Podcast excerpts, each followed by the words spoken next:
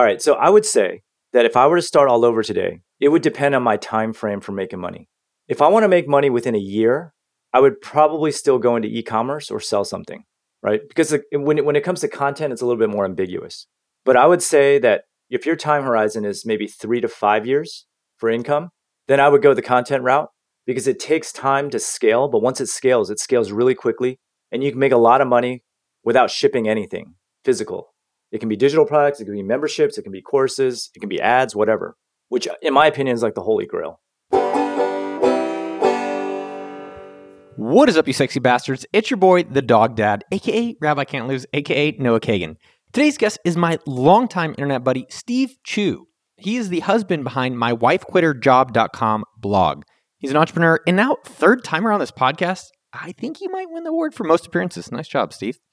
Not only is he a million dollar entrepreneur and popular content creator, he's a dad to two teenagers, and supposedly they still like him.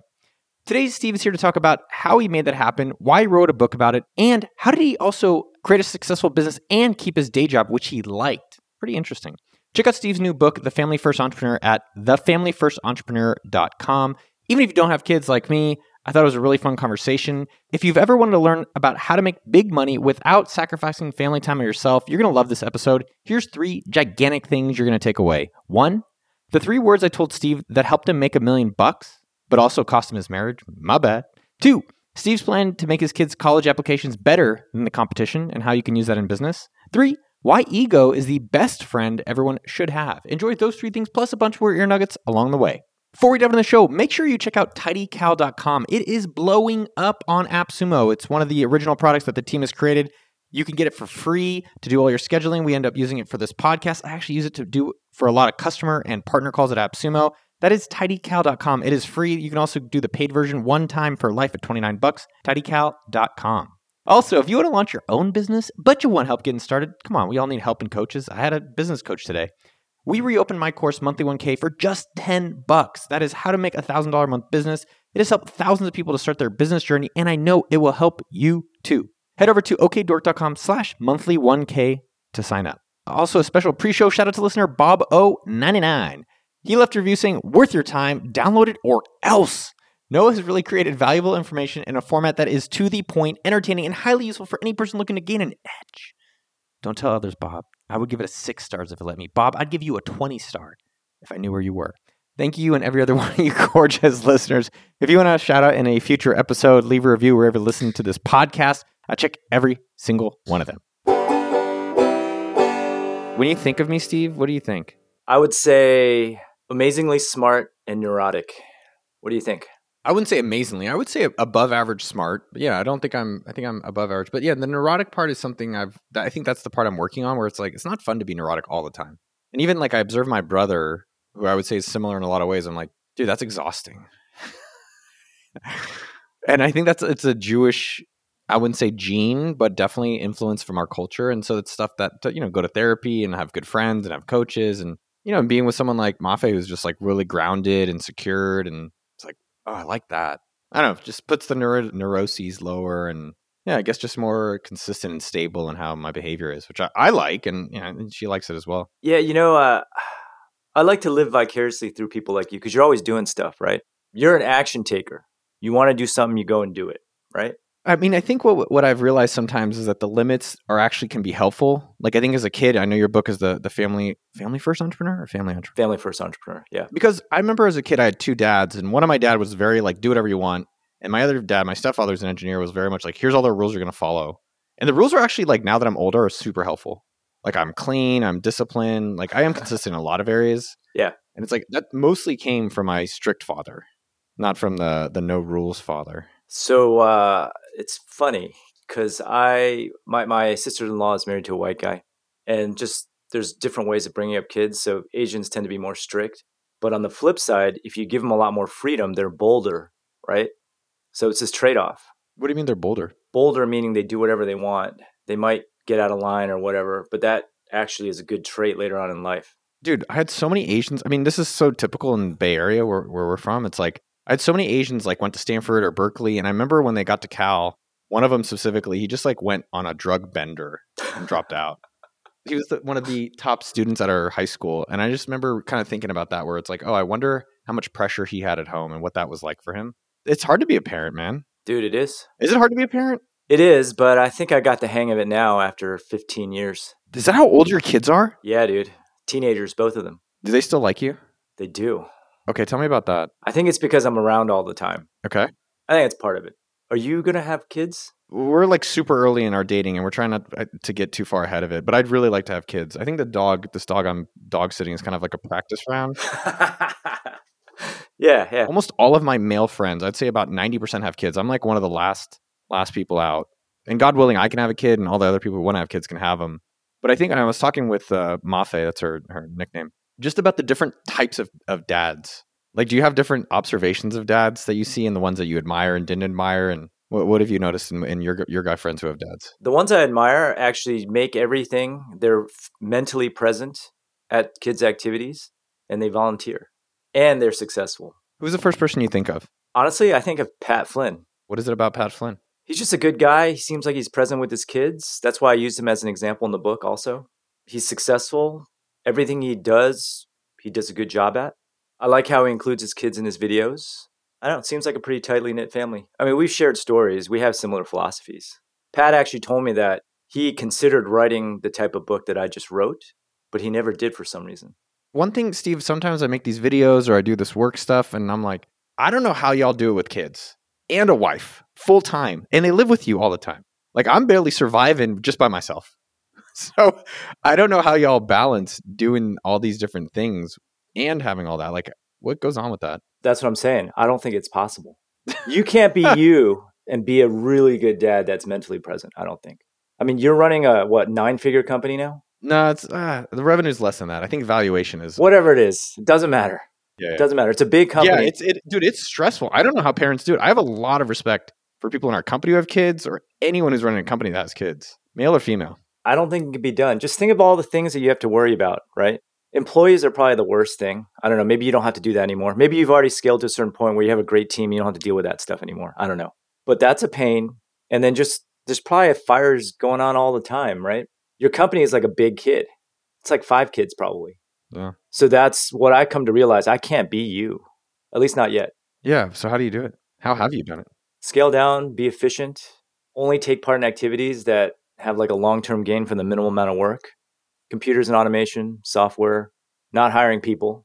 It's the best and the worst. It's mostly the best. It really is. When you have great people around, it really is like there's certain times I just don't want. I wouldn't want to work without these people around. Well, I think that anyone can make a couple million bucks with just like one employee, one or two employees. But if you want to get to like 10 million, I think you need a team. And there's this like really painful period, right? Of maybe between five and 10, where it's just like the most, I, I don't know, maybe you can give your experience here. But to get to that point is painful. You have to hire the team, all these headaches, processes in place. But just to get a couple million bucks, I mean, anyone can make that with minimal employees and kind of being like a solopreneur. You're saying minimal work for long term gains? I'll give you an example. I'm not really big on social media because it's like a hamster wheel to me. Like my friends who do it well, they post like seven times a day. My friend who does really well on Facebook posts 21 times a day. And when they stop, the traffic stops, right? So instead, I'll focus on like SEO, for example. I have posts I wrote 10 years ago that still generate traffic. I have YouTube videos that I posted three years ago that still get views and email subs. And so I just focus on things that give me the biggest bang for the buck, really. I am curious, Steve, coming, you know, a lot of your family stuff. A few things here. One, how are you and your dad similar or different? So I was brought up that if you work hard with your head down, people will recognize it and they'll reward you. And it wasn't until I started working that I realized that that wasn't the case. Like I wasn't getting promoted at work. And it wasn't until I had my businesses that I realized that you had to ask for stuff. And once my businesses started making like eight or 10x my salary, I actually got cocky at work. I remember this one presentation my boss was giving. I was like, dude, that's just not going to work, man. I don't think that's a great idea. And everyone was like, dude, what are you doing? He's like up there in front of a bunch of people. But I kept getting promoted after that, which was like the most ironic thing in the world that happened to me. And so I just come to realize that you just have to be yourself, say whatever the hell is on your mind, ask for what you want. And that's the only way you're going to get things, which is like the opposite of how my dad kind of brought me up. Is it like that in a Jewish family too?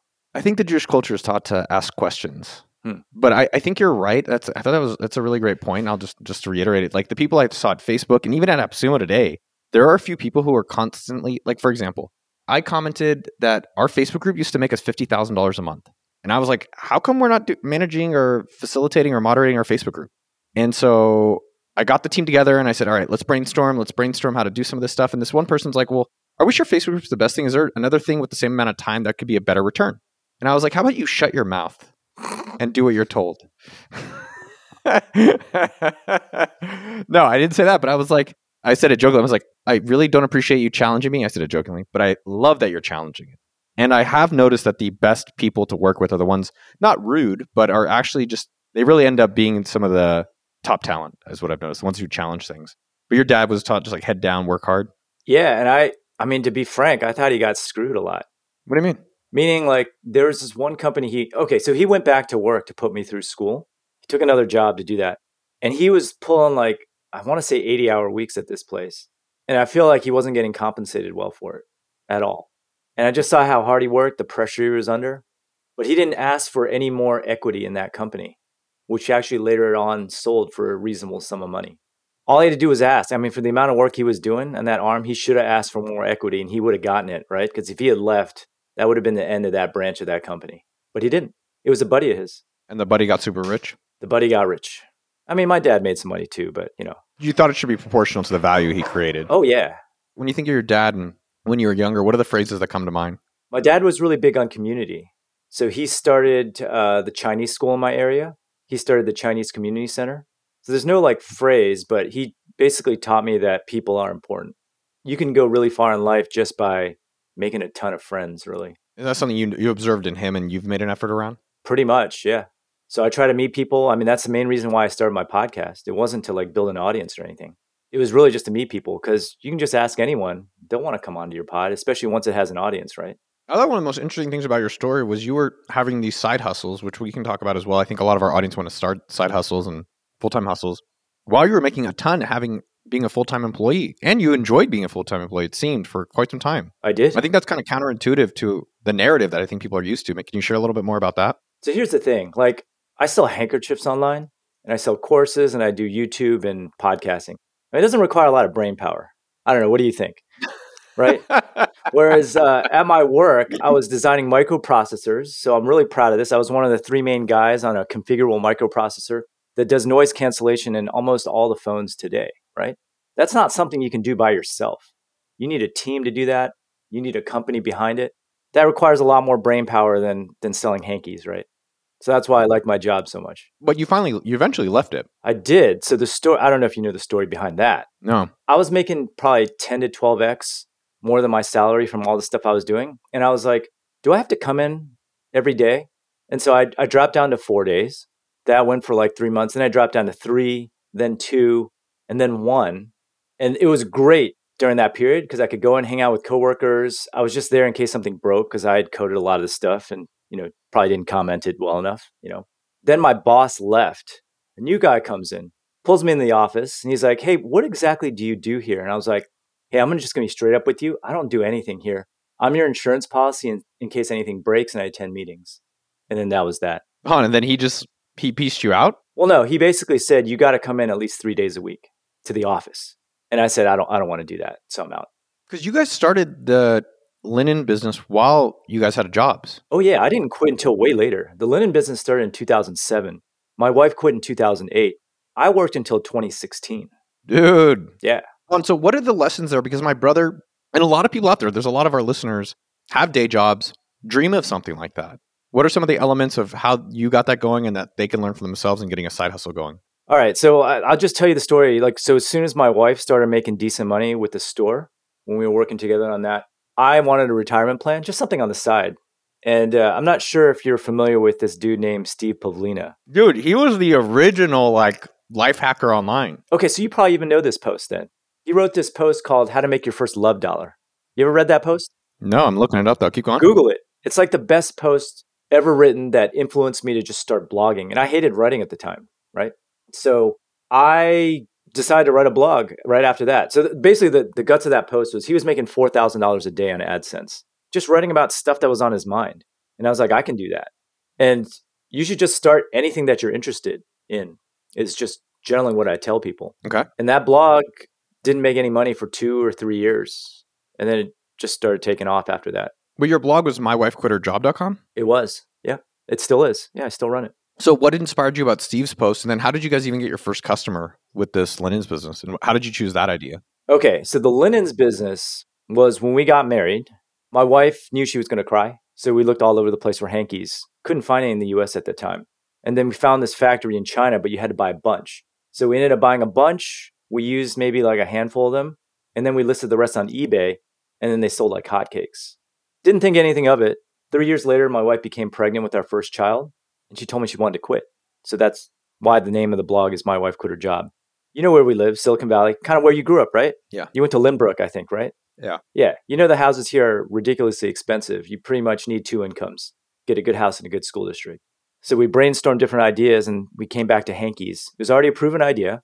So we just launched a website and let it ride. How do you think you would go about something today? Because I think that's what a lot of people then go back to. One, I love the fact that you had a problem, you solved it, which I think that's entrepreneurship. I think people miss out on their networks or easy ways to validate. Go to places there's potential customers, your friends, your network, eBay, Etsy, Amazon, Facebook, Craigslist. See if people will buy whatever you're doing. So I love that you guys did that.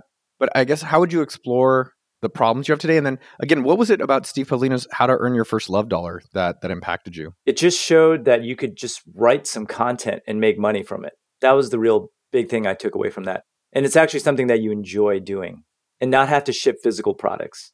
And then what, tell me about today, like for people that are out there thinking like, hey, I have a family. All right, so I would say that if I were to start all over today, it would depend on my time frame for making money. If I want to make money within a year, I would probably still go into e-commerce or sell something, right? Because when it, when it comes to content, it's a little bit more ambiguous. But I would say that if your time horizon is maybe three to five years for income, then I would go the content route because it takes time to scale. But once it scales, it scales really quickly and you can make a lot of money without shipping anything physical. It can be digital products, it can be memberships, it can be courses, it can be ads, whatever, which in my opinion is like the holy grail. How's Steve Chou, by the way? I didn't really get to ask you. I'm good, man. Things are good. I got a, a routine down now where I just work until about noon. And then the afternoons, I'm shuttling my kids to volleyball. I was coaching for a little bit, basketball and volleyball, and uh, get to have lunch with my wife. We have date nights multiple times a week. So it's been good. How long did it take to get to this routine? We went through some rough patches. Uh, in the show notes, when we were kind of drafting this episode, I told you that one of the things was you said to me three words that nearly that allowed me to make a million bucks, but almost ruined my marriage. Do you remember what those three words were? This was back in 2013. What did I say? So I was like, I think I was making like 600,000, maybe 700,000 at that time. As an employee? No, no, it, the linens business. Jesus. Linens and then you said, dude, you're sitting on a gold mine. Just scale it, is what you said. and I was like, okay, that sounds good. So my goal was to hit a million bucks that year. And then we hit the goal, like pulling out all the stops. I think that year we also hit the Today Show. And then the next year I set a higher goal. And then before you know it, I was driving my wife crazy because you know it. You know what? What you don't realize in any business is that growing fast kind of sucks, especially when it comes to physical products. We had 7x the normal daily volume of orders after we hit the Today Show. And it was just me, my wife, and this one employee. And all of a sudden we were like, crap, how are we going to do this? It was the most miserable time. And my wife ended up breaking down and saying, Hey, I don't want to do this anymore. This business sucks. We make already way more than we spend. I mean, we're, we're Asians, right? We're pretty frugal. I don't spend that much money. So we were making like multiple times what we spend. So what was the point of increasing revenue?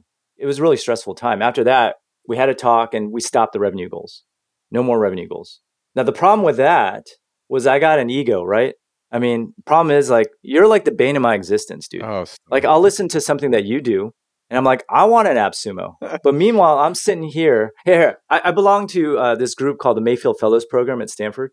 And like, give you an example, Kevin Systrom is in that group, right? Okay. Every year we have this retreat at the Sierra Club, and everyone's going off and telling me about how they started their next, you know, hundred million dollar company, or they had an exit or a billion dollar exit. And then when it comes to my turn to share, I'm like, yeah, I'm still selling handkerchiefs and whatnot. Hurts the ego, you know what I mean? So that was my biggest problem with all of this and scaling back. Yeah. How did you change and what, you know, what advice would you have for others who are like, I don't have shit, you know, at least you have something you could scale back on. Yeah. So my advice is figure out how much you spend in a year to be happy pay yourself that first, and then the rest is gravy. And to satisfy the ego requirement, what I do now is I just do one thing every year and I try to do it the best that I can, and whatever happens, happens. So this year I'm launching the book. Last year was YouTube and I hit 200K subs. The year before that, it was TikTok. The year before that, I think it was Google Performance Max ads. Every year I just do one thing for the entire year. And as long as I'm learning something new, that seems to have been able to satisfy my ego so far. As long as I don't hang out too much with people like yourself. I don't even know where to go with that. Two things though. One, I think you have a lot of advice you say really fast or quickly and short. That's actually super powerful. And I think the one right there was I think the doing one thing is really powerful.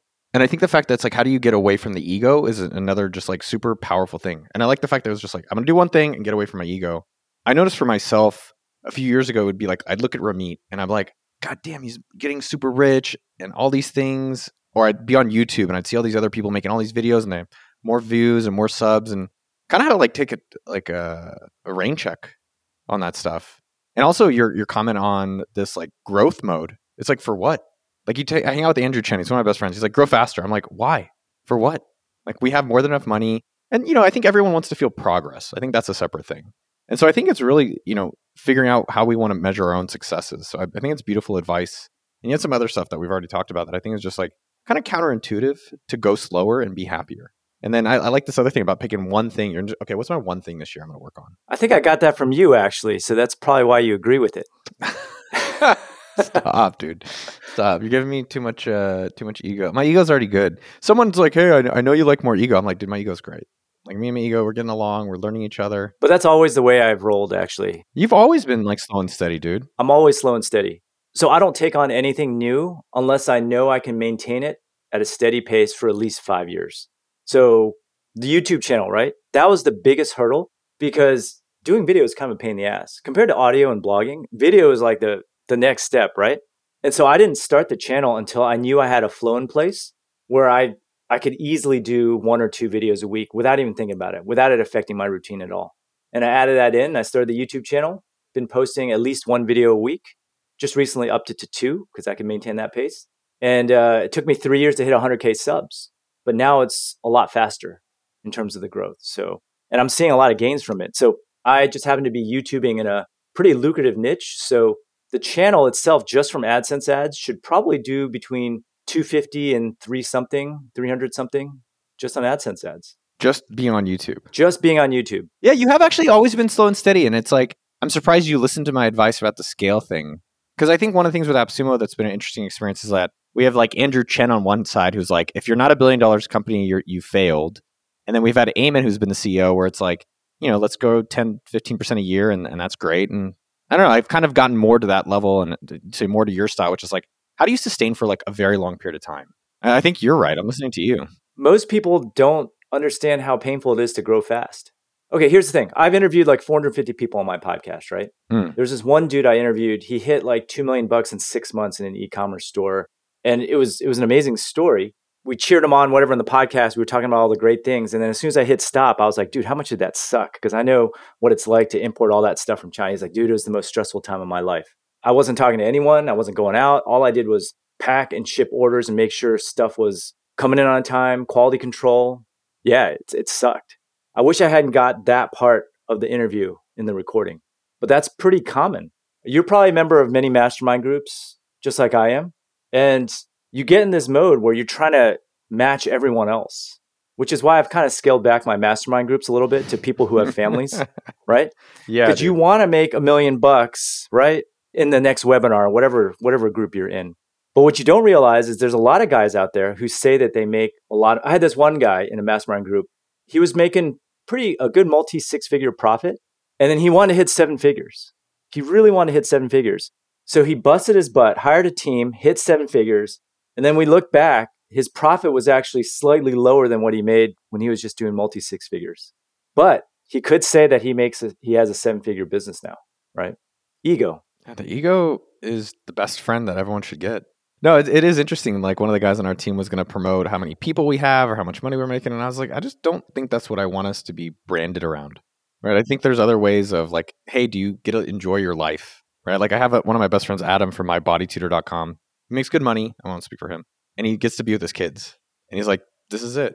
You know, I get I get to take care of my wife. I get to make good money. I get I love what I do, and I think how much it is is is not as interesting for him.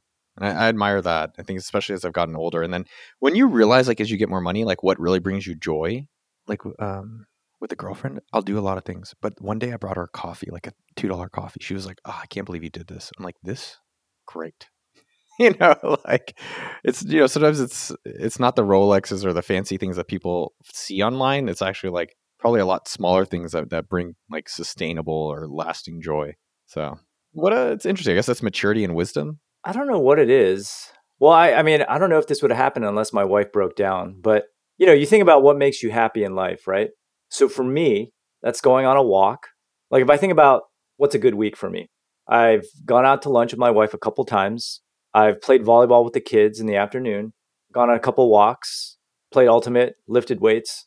That's all I need, man. What do you think are the elements of a great husband? And should everyone have a family? I don't think everyone should have a family unless they're willing to to put the time and effort into making sure they grow up to be good citizens. Here's the reason why I'm the way I am. My parents were first generation Chinese immigrants, and they came here with nothing, nothing at all. And they kind of built their family, built their wealth up from scratch. And as a result, I didn't get to see him that often. So I used to play club volleyball and I used to travel, you know, to go play. And my friends' parents were there.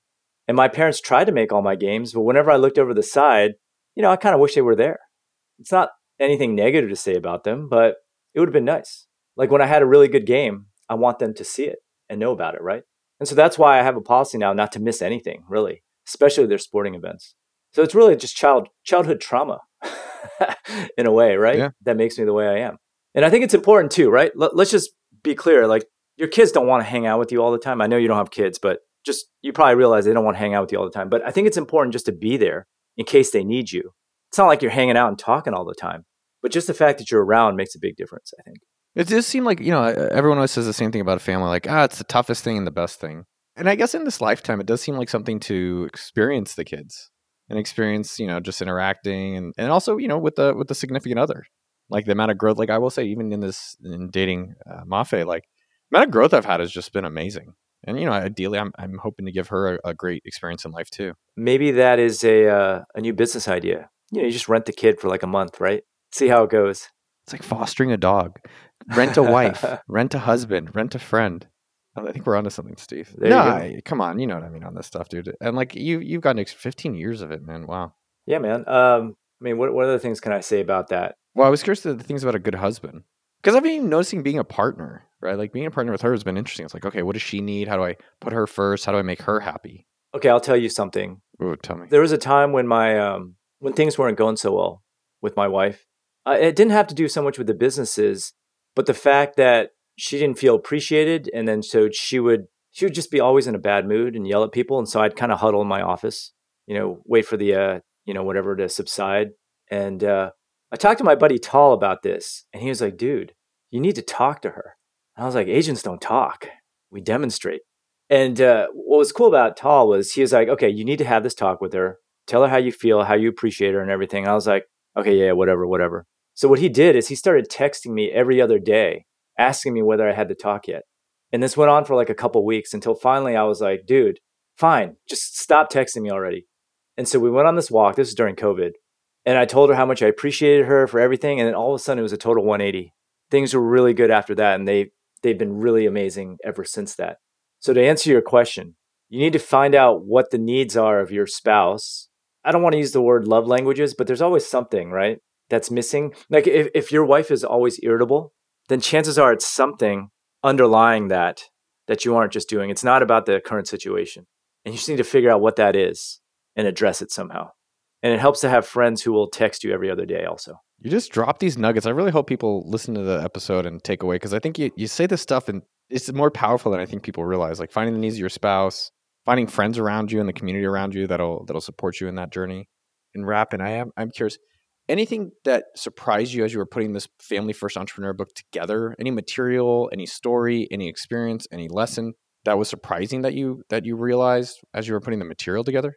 Yeah so what surprised me the most actually was i realized how much like your kids kind of copy you mm. right copy what you do and they they notice your habits. So i'll just give you the most egregious example. My son is low carb. I think because i'm low carb like a while back, I wanted to get a six pack back in 2014. So I cut out carbs and I lost 35 pounds, hit it, discovered it was impossible to maintain, but I still continued the low carb lifestyle, right? The boy does not eat bread and he's the skinniest guy. He's like below like the scale in terms of percentile weight, but I think it's my fault. But it's not like I'm going to go eat carbs now, right? My kids, when they were 9 and 11, they started their own e commerce store selling entrepreneurship t shirts because they wanted to start a business. And we got them on print on demand because it doesn't cost that much money to start that. They started with their allowance money and they just had to put together the designs and then someone else, you know, prints and ships the order. They loved that. They made $1,000 in their first month, of which we didn't give them that money because it goes to college, of course. We're Asian. And then uh, my daughter is on her second store now, selling her own handmade jewelry over at renabee.com. And I'm really proud of that. And I just discovered it's just because they're watching us. I certainly hope that they don't want to become a YouTuber or anything like that. I mean, I still want them to go to college. I, I want them to be successful in business, but only to a certain point where they just get a taste. And then I want them to go to college and then maybe, you know, later start a business. I love that, man. What's the minimum Ivy League that you're going to accept? Otherwise, you disown them. You know, my standards have dropped a little bit. Like if they go to Brown, Ooh, Brown. I'm just saying if they're Oh, at Brown or Cornell, are you even going to talk to them anymore? You know, these days, I, I think, I can't believe I'm saying this publicly on your podcast, but I think college is not going to matter as much going forward. Some of it, yeah. Did you at Stanford? Do you when you go to school like you went to school, you have to drop it at least every episode. So I was at my alumni Stanford, by the way. I was at an alumni dinner.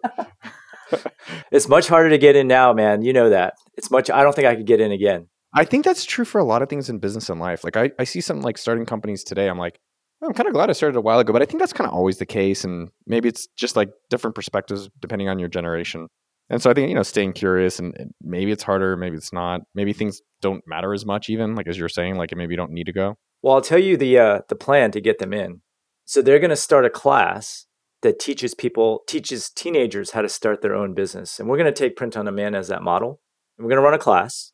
I don't know how much they're going to charge yet, but I figure like if they make like a hundred thousand dollars, that's a pretty good thing to put on their college app, right? Yeah, I think it's what how do they stand out, right? Yeah. You just got to pick something that makes you different than all the other agents that are applying with their 4.0 grade point averages and extracurriculars like piano and whatnot. That is a wrap. I hope you loved the episode as much as we did recording it for you. Go give Steve some love at thefamilyfirstentrepreneur.com. That's thefamilyfirstentrepreneur.com. Entrepreneur is a really hard word to spell, but it's not hard to be. You just got to persist. Next, text a friend you love them. Yo, dog, let's go roast some coffee together. And before you go, tweet, Instagram, TikTok, whatever, at Noah Kagan. Let me know what you thought of this episode. I love hearing from you. Also, if you're not on my newsletter, make sure you go to okdork.com and subscribe. We put exclusive content into a single short email each and every week for people trying to start a business and marketing, plus some fun tips. That's okdork.com. Finally, shout out to the amazing team who helps put all this together. Finally, shout outs to the amazing team that helps put this together. Special thanks to Jason at podcasttech.com for making these episodes sound so clean. Please don't hire him away. Just kidding. Jason loves me. We're in a, we're in a relationship. Thank you to Jeremy, Cam, Sasa, Nikki, and Jen from the Dork team for all the magic y'all do. And finally, wanted to send good vibes and props to all the people at AppSumo who made Last Call for All possible. It was an experiment we tried where we did Last Call, which is bringing back our best deals of the recent period for everyone. And it was a, we're not going to do it again. But I'm really glad we tried things out and we do our best to make our customers and partners and our team happy. So thank you, everyone who made that happen. Have a chirpy day. What's your favorite soda? Right now, I, you know, I'm in Spain. I'm drinking this Coca Cola Zero Azucar and zero caffeine. It's getting crazy.